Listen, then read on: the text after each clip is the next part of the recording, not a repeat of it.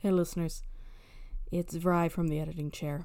These episodes were mostly recorded before the protests started, so I wanted to make a little note ahead of time to say that we stand with the protesters in solidarity against the cops and against the murder of black people across the US.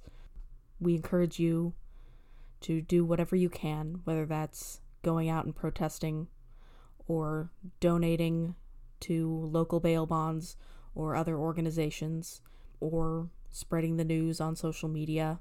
We have linked some possible organizations on the Twitter the LGBTQ Freedom Fund and the Okra Project, which has set up remembrances named after Tony McDade and Nina Pop, two of our black trans siblings that were murdered. We tend not to do commentary on black queer cinema for these Pride Month episodes because we feel as a an extremely white podcast, it isn't our place to offer commentary on those films, but we nonetheless would recommend seeking it out. Some films you can stream right now are Moonlight, Just Another Girl on the IRT, Daughters of the Dust, Rafiki, and the works of Cheryl Dunye, particularly The Watermelon Woman. Um, these are all great films. We cannot afford to look away. I hope that our podcast can be a moment for you all to recharge because the fight is not over. Happy Pride, y'all. Stay safe.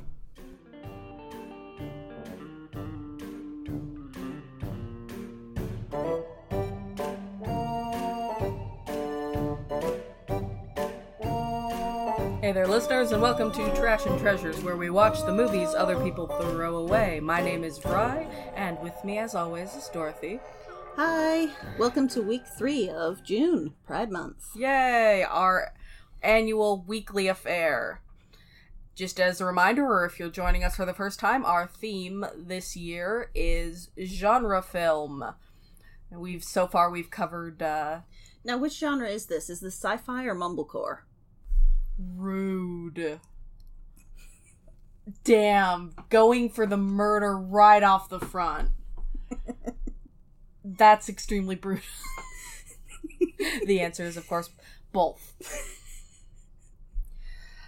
This week we are covering Madeline Olnek's Codependent Lesbian Space Aliens Seeks Same, uh, a title that I only want to say once for the sake of the at the hisses on this recording.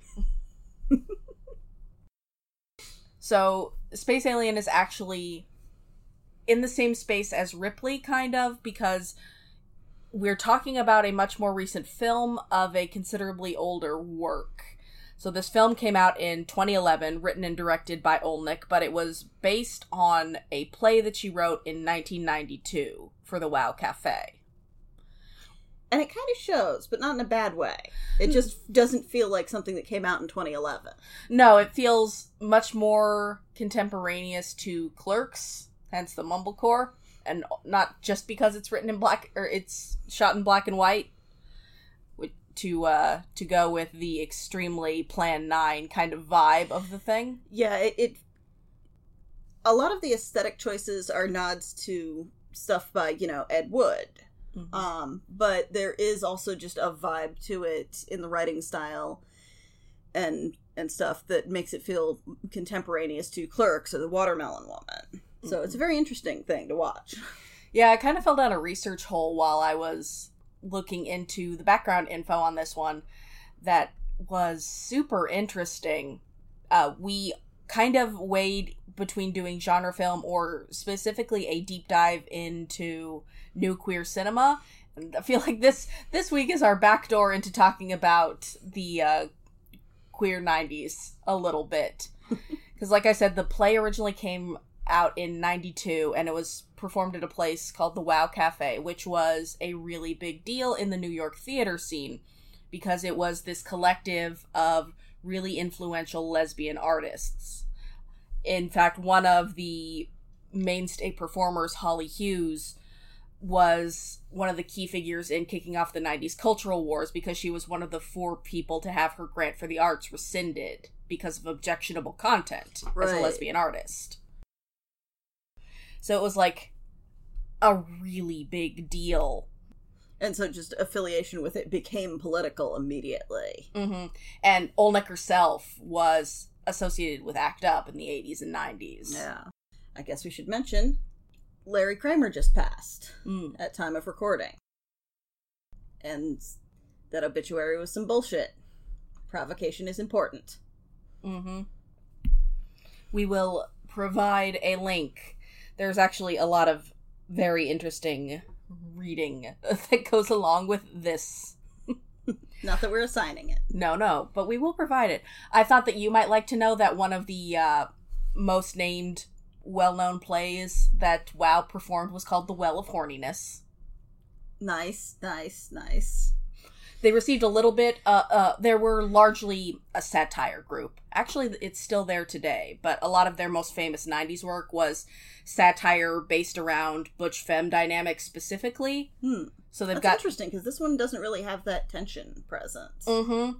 Yeah, it seems like Olnek was like well regarded, but a little bit of an outlier. A lot of the oral histories I found didn't really name her specifically, although she is apparently doing a project upcoming with the with the Five Lesbian Brothers, which is this collective of five artists who were well known and associated with uh, the WoW Cafe, and specifically do like very.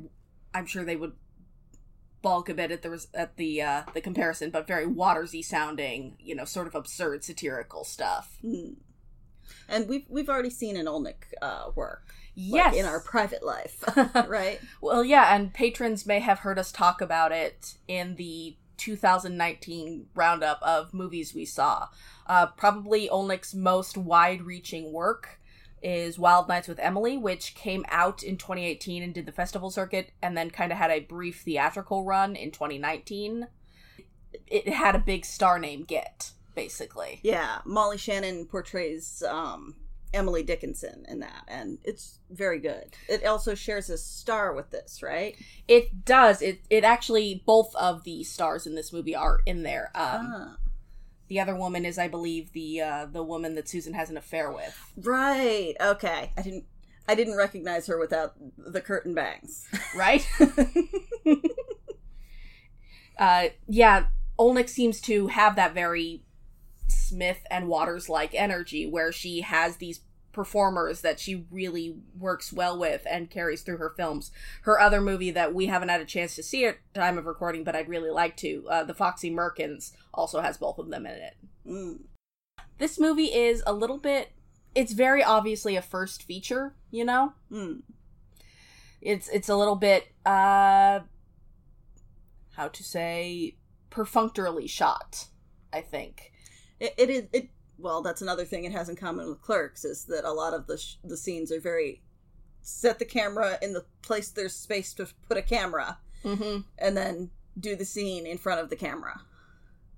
There's not a lot of cinematography, and there's an entire sort of weird sub conversation between a couple of the characters to explain why they're constantly sitting in the back seat of a car, which is pretty clearly so that we can cram the camera into the front seat.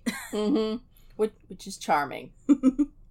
yeah, there are a couple very minor nods to the fact that this is now a film instead of a stage play and that it's 2011 and not 1992. Like a scene where someone is talking on a cell phone except they're clearly talking on a payphone. Yeah. yeah. It, it it was very clearly written before cell phones were a thing and and the dating culture is is very sort of newspaper based. I mean that's the, the title. Mm-hmm. That's true. Yeah, they do. you know, maybe these aliens would have better luck finding somebody to date if they placed ads for apartments. that's true. As we know, that is the most reliable way. To find every lesbian in New York. Mm-hmm. Yeah. By the way, this is an extremely New Yorky film. even if, even before I, I knew that this play came out of a New York arts collective. Boy, it just. You were right, by the way. She did go to NYU. I could tell. This is also not quite feature length. It's only 70 minutes. And you can, if you are at home, rent it for yourselves because the internet is determined to make a liar out of me. so when I initially proposed this movie as as a possibility for the podcast just because I liked Wild Nights with Emily so much and wanted to look into more of Olnek's work. and I knew she had and sci-fi one. The initially the only way to get a hold of this movie was either to go to their website and buy or rent the film on Vimeo. Going to their website just links to the Vi- Vimeo upload, which is only for whatever reason licensed in the UK, or it was when I was searching it. You could also get it on Amazon Prime, but only in the UK. So I was fucking around with all sorts of VPN stuff, still intending to pay for it. It's especially important that you pay independent artists, children. and then, literally the day we watched it, about two days ago at time of recording, all of a sudden I noticed, wait, why isn't my VPN working for the dumb UK Prime thing? Oh wait, it's available on American Prime now.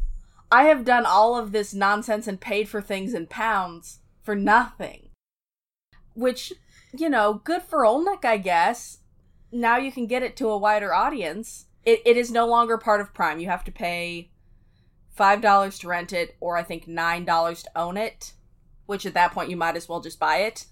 You know, the internet heard and did what you wanted. Aren't you happy? No, I'm never happy. it's not what we do here. so, the crushing ennui of 2011, I mean 1992. It sure does have that crushing ennui sense. It's a very Gen X vibe. Extremely. All about that alienation of collect- connection. Ha ha! Oh god, you're infecting me with pun energy. Oh, oh, I don't like. So, 1992, we open on an alien planet far away, which we know The only. planet Zots. Yeah, it's that kind of 50s sci-fi B movie, by the way. Everything is Z's. Where we learn on the planet Zots that they are facing a dire crisis. It's a, it's a climate change crisis. And the reason that they are having a cr- climate change crisis with the ozone, because again, 1992, is because everyone is having too many feelings. Big feelings. Well, but the only problematic ones are love. There's a pretty good line where, what about negative feelings? No. Hatred and anger remain within the body and destroy the individual. Love leaves the body and destroys the ozone layer. they all talk like this. Uh huh. Except for when they have to actually deliver pathos and then they're trying desperately to hold on to it and don't quite make it. So the aliens are just bald people in tracksuits with, with weird collars. Weird pieces of felt that they have glued to the inside of these very, very 90s tracksuits. And it's adorable, and you most of the time can't see the edging on the bald caps, so that's good. Most of the time. Sometimes there's texture, Mm-hmm. but it's in black and white, so. So it's all fine. Now, so we have three aliens, and you may be forgiven if you can't keep track of them. The A plot one is Zoinx. mm-hmm. And then there's Zylar, and um, the B plot is so very ancillary that that the internet is not helping me with an entire character name. I'm going to assume it's this character bar, It's kind of hard to recognize the actor. uh huh, on account of the bald caps. yeah, it does not look like. So our B plot is that we have these two aliens who are on Earth because you see on account of that ozone layer crisis, all of these defective uh, aliens who have are having big fields that are destroying the ozone are being sent to Earth where they will have their hearts broken and never be able to love again and then they can safely return to their home planet of Zots. We get a lot and this And this is what New York is. Mhm. Th- this is why lesbians go to New York. basically. I, I assume that if you lived in New York at the time that this was written, it was probably it packed much more of a punch. You can still see the shape of the joke there. Yeah. And it's still funny. It's still funny. There's a speed dating sequence that's clearly just Jackie Monahan, who plays Zylar, getting to improv at a bunch of extras Uh huh. and be annoying at them, and it's It's pretty funny. very funny. I mean, we all love those sequences in movies where they're like, go off. say some weird shit. as long as they know when to cut them. Which this se- that the speed dating sequence does keep from going on too long, which is nice. Yeah.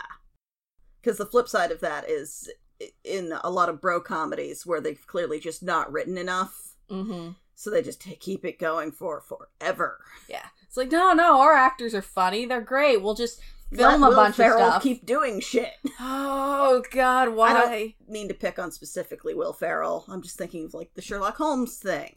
It was very bad.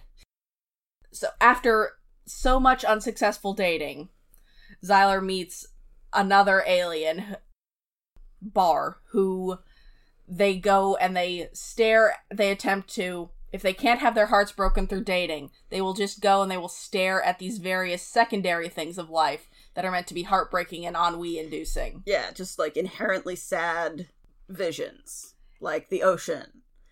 And achieve Uh, the, the revolving dessert case in a diner is what finally gets them. because the cheesecake is always coming towards you and then rotating away and you don't even realize that you have the cheesecake until it begins to go away from you. And then it'll come back around again. It's a very good scene, actually. Honestly, if you've watched any like reality bites, those those very early Gen X movies, it's some on point shit. Yeah, because it is that kind of meditation on some inconsequential object that can be spun out into a whole metaphor for life. It's like a plastic bag. You haven't even seen that movie. No, I'm protected. I just have the very stupid symbolism. It's like the peak self parody of this whole trend. the unintended self parody. and they, after they are incredibly moved by this cheesecake, they touch wind one up. another's noses. Uh huh. It's very intimate. I feel like it's meant to be a Rocky Horror nod, the nose thing. yeah, yeah. Instead of the elbow sex. Yes, they have furious nose touching, which of course is not the point because how can they have their hearts broken? Neither of them are capable. I mean, I think Zylar's capable of breaking a heart, which is the other thing. Zylar is pretty ruthless. And terrible. Just kind of goes through women. And- Zylar and Bar both catch feelings, but Bar is much more clear about it. You know, it's not meant to be. It is forbidden. They Why can't. don't we just enjoy our time while we're here on Earth?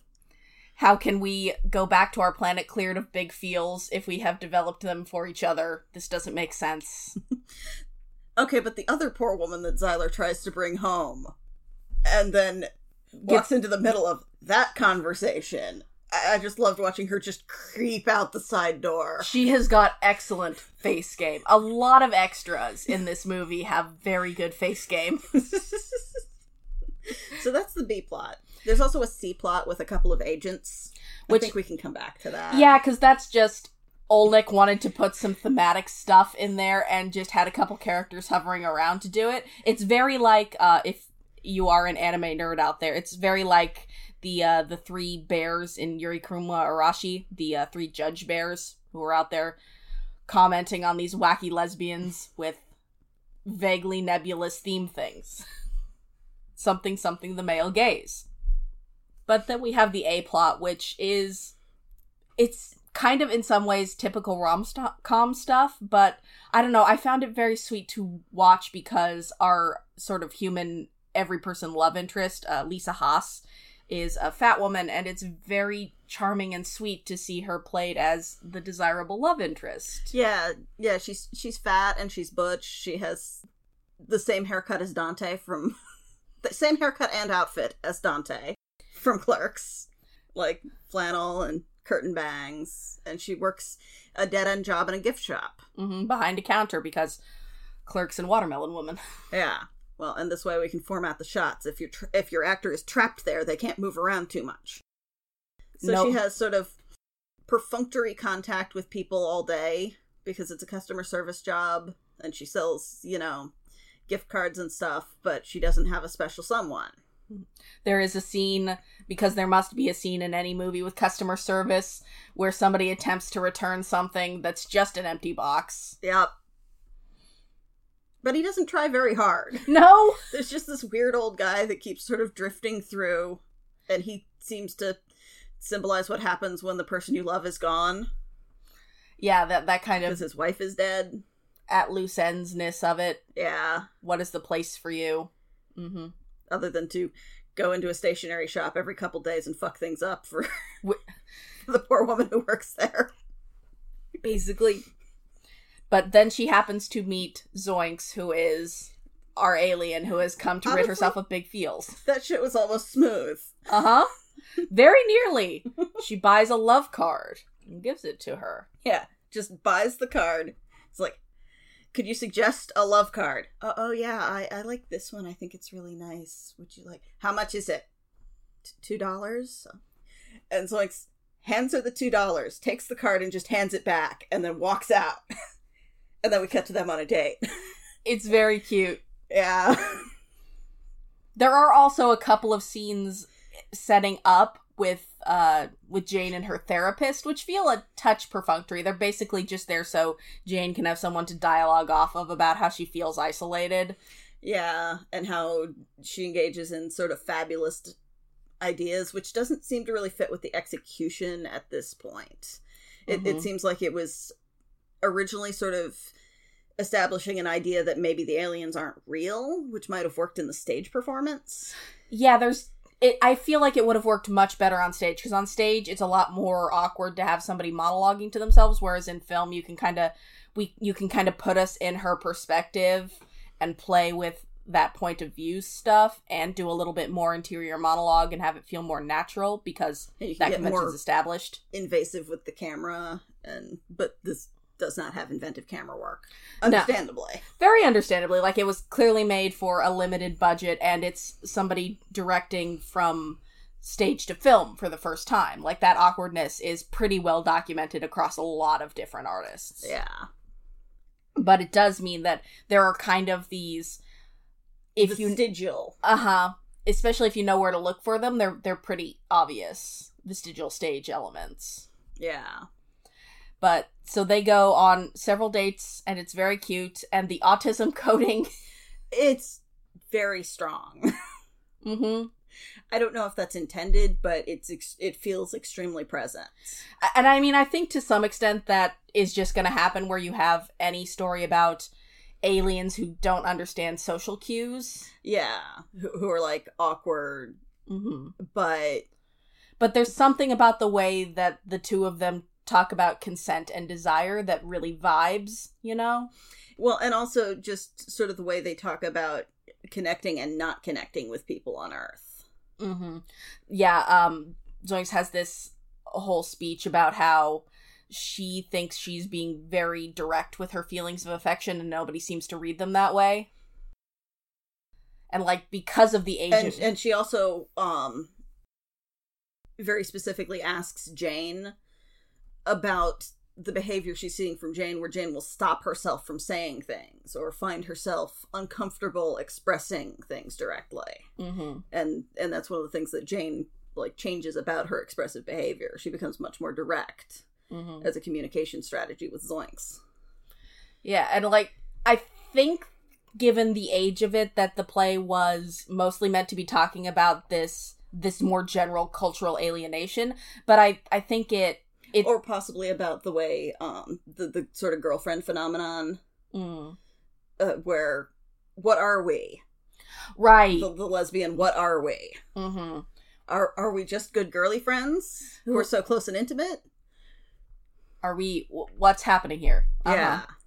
But it feels very autism coded In a way that doesn't also end up feeling painful, you know? yeah it doesn't feel like it's saying this is uh something that needs to be fixed or changed it actually feels celebratory to me hmm Which I think is something that a lot of these types of stories can't pull off because of how it usually asks the more blunt person to change. yeah So it's it's nice in that way.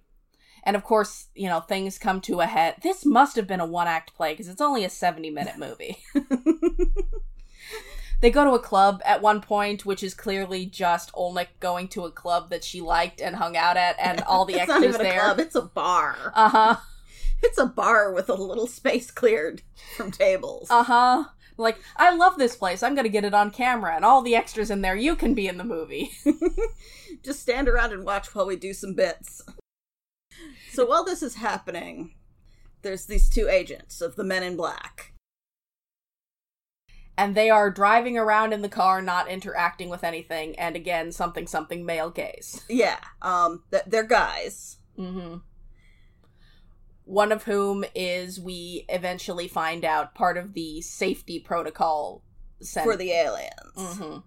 And the other is a guy who keeps doing these stakeout missions and has been at it for 12 years, and everyone else gets promoted past him.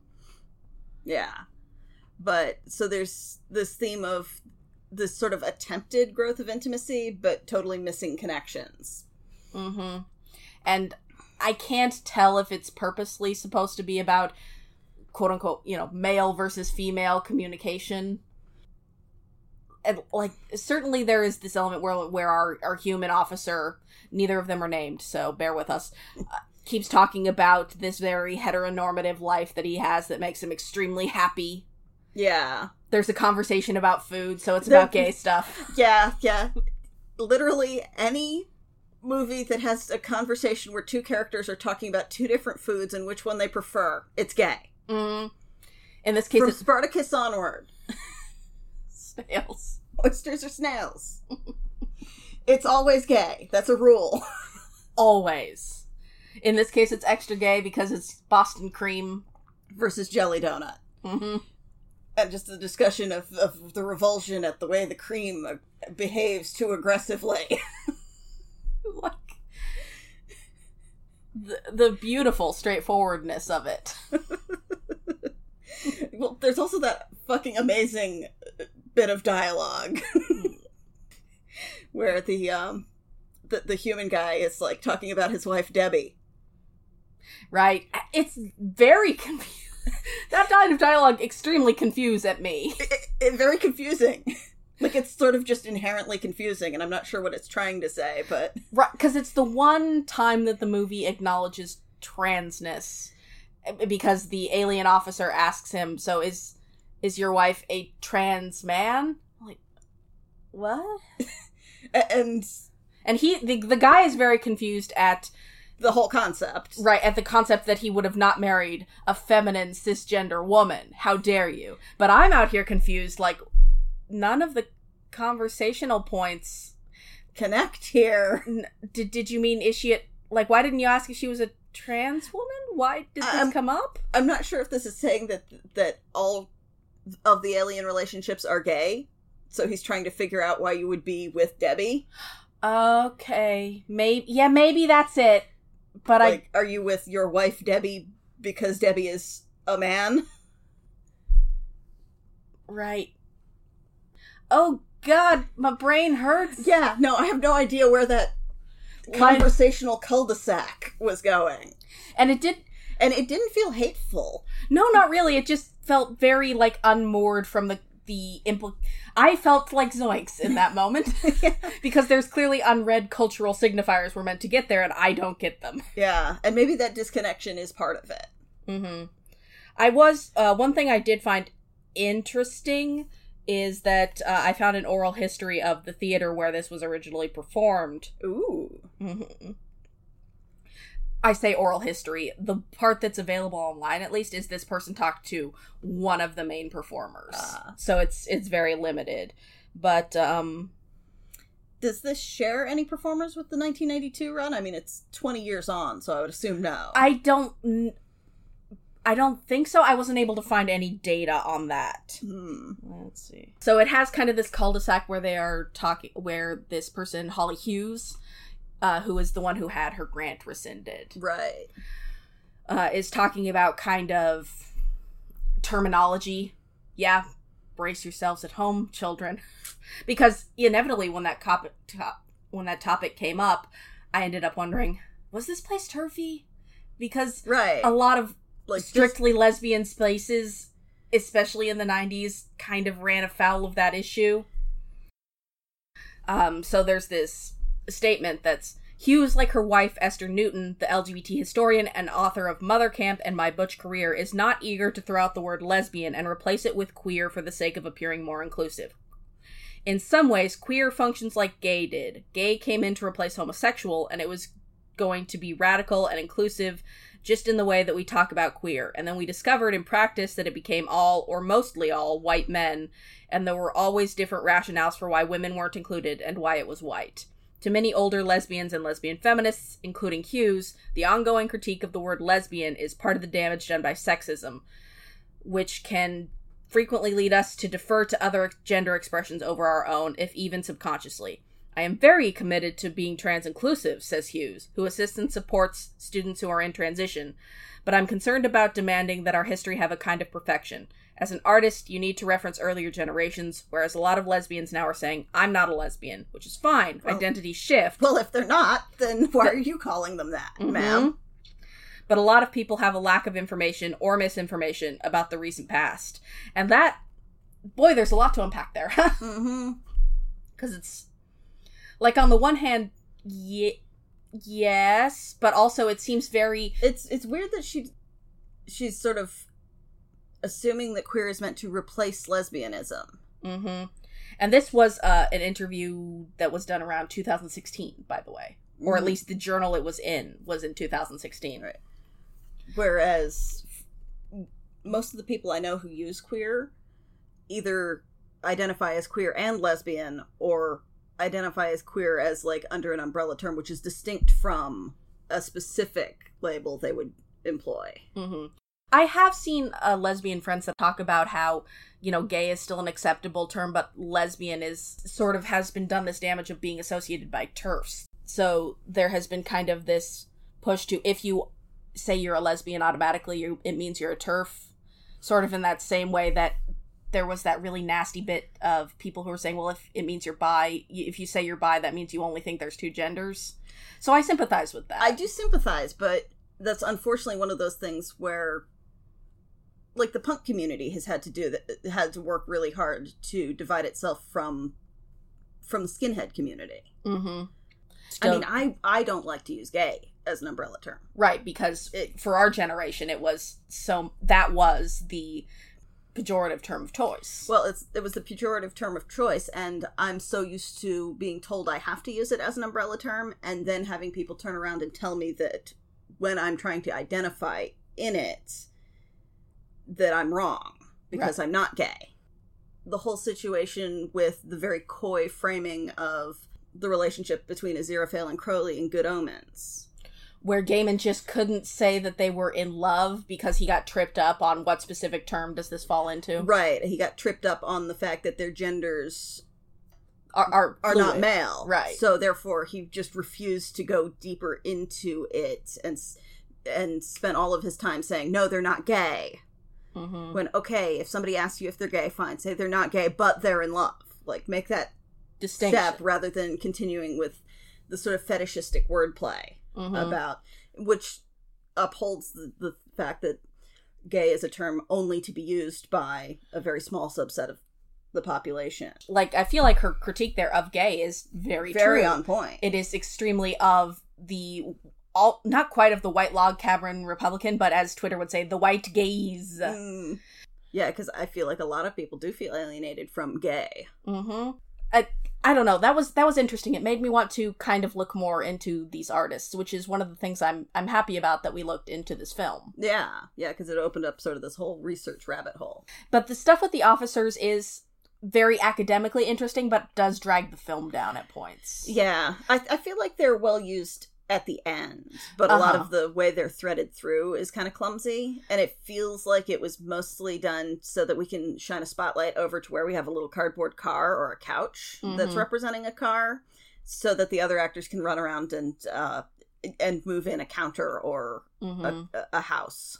It also It, it feels very much part of the staging dynamic to give that breathing time. Yeah, and it's also not entirely clear on the script's part. I wasn't clear entirely on why they were there until that dialogue really solidified toward the end because they're there to um to track the aliens back to their home planet, basically, or this well, guy well, and to prevent the populace at large from being aware, yeah. So which Men gets in Black, except they're not working with the aliens. Mhm. Aware of working with the aliens. Mhm. which gets told to us at the very beginning and then really comes back around at the very end, but it, again, there's all this stuff in the middle that's kind of mushy. Yeah. And then they start getting into the really potent dialogue about, well, how do you know when two lesbians are on a date or if they're just out as friends? Right.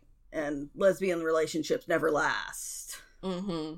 Because it's always just a phase. And it's weird because that character was never great, but that almost felt crowbarred into his mouth at the end because his performance.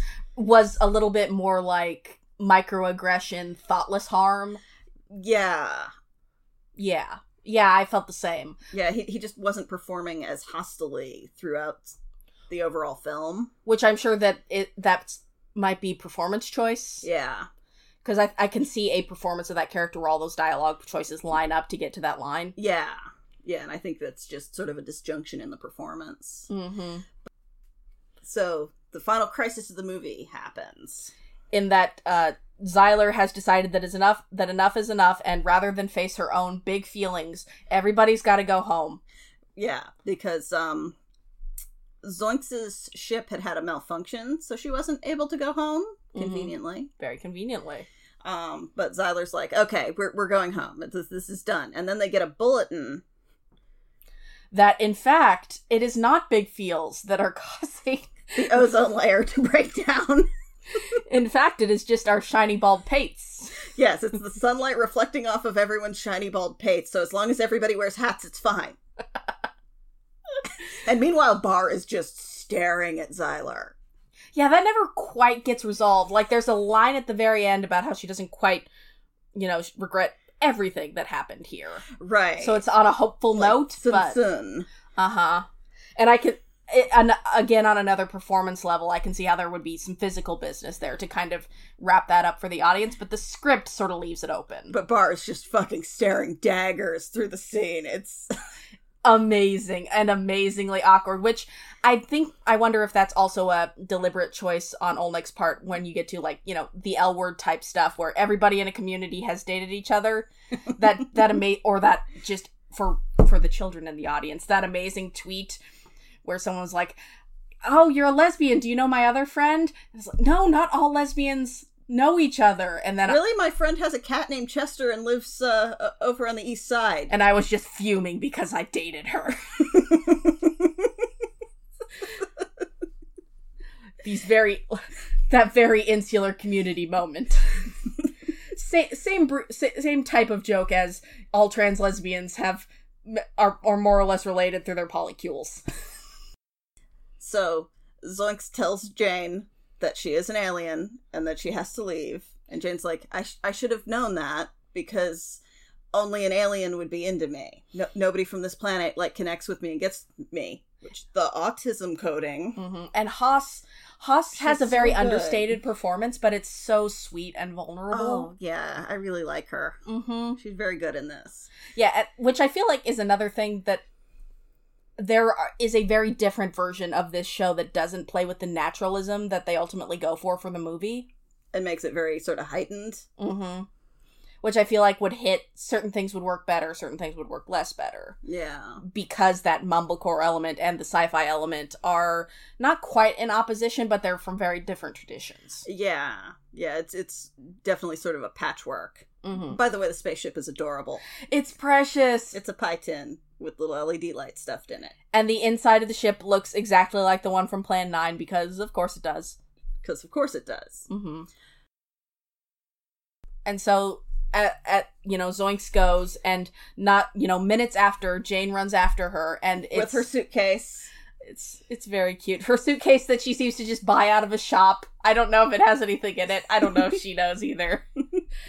But and um and the agents try to chase her. But When you know it, but the alien agent whoops takes a wrong turn. you know you don't want to rush these things. You got to obey the traffic signals. Yeah. And so Jane makes it onto the ship as it's time to go, and there's no time to stop the countdown. And why would she want to do this? Because she'll be on an alien planet where, where she'll be an alien to everybody, and no one will understand her. And that's how she already feels anyway. All the time. So And- but she'll have Zoinx. hmm And it's very 1992, but also really sweet, and it works. And then we get a final shot of them, and, and now she has a silly collar too. And the film transitions to color because that that is what big feels do. I just love the use of the phrase "big, Big feels." feels. like Big feelings. before the internet. like in some way, it both is and isn't an insubstantial film, you know. Because there's a lot of commentary and very smart lines and some very nice grounded performances, but also it's a very beat by beat rom com, which is radical in some ways because it's a lesbian rom com. Yeah. Well, it's interesting that that it also has this bifurcated relationships set up. It's not just following this one relationship so that it has a big dramatic argument. Mm-hmm. Because the third act misunderstanding, though. Yeah. No. Um it it's got these two different relationships that have these very different dynamics going on. Mm-hmm. Yeah, I do. not all relationships follow the same pattern. I do like the sort of sad inevitability feeling to before the the big chase to the airport. Like I I don't want to do this, but I have to do this For and, reasons. and we're all, we're going to pretend to be very mature about it. But but love, big feels, big feelings. big feelings triumph over all. I like that she has to t- take a train and a bus to get to the uh, spaceship. Right? She are, are they gonna beam you up or something? No. I will take the F train. And then transfer to the bus to. It's a good joke. Olnek is a great, really funny script script writer. oh yeah. Well, and that that actress, um, Sarah Ziegler, was Mhm. it, is so good at delivering. I think it's Susan Ziegler, Susan but yeah. She's so good at delivering Olnek's writing, Mm-hmm. Just as deadpan as it needs to be. and she's got these really big dark eyes Mm-hmm. uh, in this sort of long, lean face that's very expressive, but in a low key way. Which is so great that she's kind of transitioning to film work. It feels like a lot of her directorial stuff is just these are what I feel to be my best or most valuable works, and I want to preserve them, which I'm so grateful for because, you know, s- scripts go on, but scripts get lost, and performances are so individual, but also without some kind of codified performance, that's so many people who never get to visit this thing. Yeah. I don't care how many scripts you've saved on a, in a giant library somewhere. Those are very hard to read unless you're like extremely into theater. It's it is a personal bugbear of mine, and I understand why a lot of theater folks resist having a codified version of something when theater is meant to be so malleable. But but from a historian, the historian in me wants this. You want to see how that performance worked, and then we can talk about what worked and didn't work, and How the other ways that this could exist, and yeah, which I feel like we've done a lot of here. Like this still very much feels like it's working from a script, mm-hmm. in that there's a lot of interpretable moments. which I think you know some people would argue that makes it a failing as a film in that at the end of the day it's so about its script and not about its visual language but I don't know I find it just a very interesting document and even with even before I sort of looked into it I think it has this almost living quality as a text that's really neat. Yeah, I, I enjoyed it. Uh-huh. I'm really glad that that we watch it and I would definitely wholeheartedly suggest that folks check it out. Yeah, I mean, you know, five bucks is high for a rental. At that point, you might as well just buy it. And I know folks have, you know, tight budgets, but I don't know. I think if you are looking for genre stuff, this is a good watch. yeah. And like, de- like if you have the five bucks and want to spend it on something, hmm And do definitely see Wild Nights with Emily. I don't think that one is streaming, but it is fairly cheap on disc. Yeah, that is definitely. I mean, it's seven years later. Olnek has figured out what she wants to do with film as a language, distinct from theater as a language. it, it definitely has much more visual quality to it. mm-hmm. So excited to see what she does next, though. Yeah, Mm-hmm. it's always nice also to see a, an artist from a marginalized community who is able to repeatedly make works. Uh huh. Yeah, especially because I, I saw brief mention that she was, I think, before she came to WoW Cafe, kind of pressured against including lesbian content Mhm. in her works, and I, I don't know she because she's also you know a Jewish lesbian, and she's done some plays about her J- Judaism, but those don't seem to have been adapted into her film work, which I don't know why she chose to do that, but it's a you know I am sad that I cannot see those also. Yeah.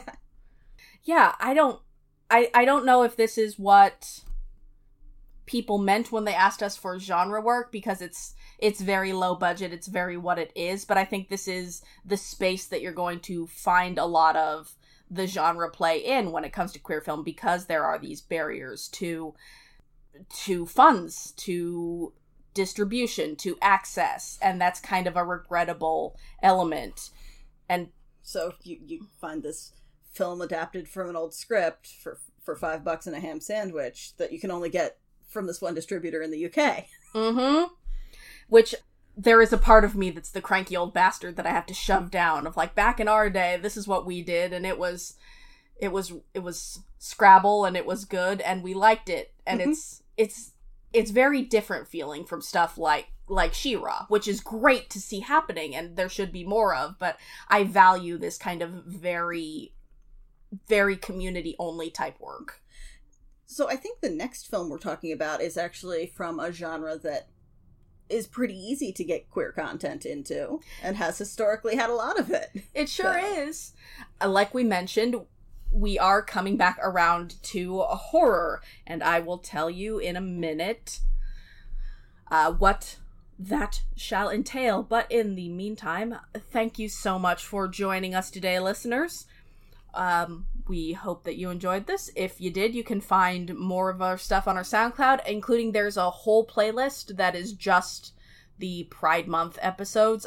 And if you're following us on our Twitter at TrashPod, I'll probably have retweeted that to make it a little bit easier to find. You can also find us on social media on Tumblr at trashandtreasurespod.tumblr.com or you can email us at trashtreasurespod at gmail.com. We love to get mail. And I'd like to give a shout out this week to friend of the show, uh, Keslatoil, who recently joined Twitter, and read Haunted in a Bath, Oh, which is just an upsetting notion. Oh, that's right up there with the time I, I lent my grandfather a copy of American Gods because I forgot about the scene. you know, the scene. The scene that you wouldn't want your grandfather to read Uh huh. and to know that you'd read. Because that's something that can never be spoken of again. Yep. like the like an just kind of- invisible carrot. He just ha- kind of handed it back to me and we just never. But yes, so our last film for Pride is one that has been, I think, brought up to us multiple times because people know our brand, and that warms my heart yes. in so many ways. Uh, it I've is- been wanting to see this for a while. Uh huh. Yeah, so very excited to talk about Bit, which is a queer trans vampire movie. Yes. So I'm very excited to talk about that, and I hope that you'll all join us next time. Take care of yourselves. Bye, y'all.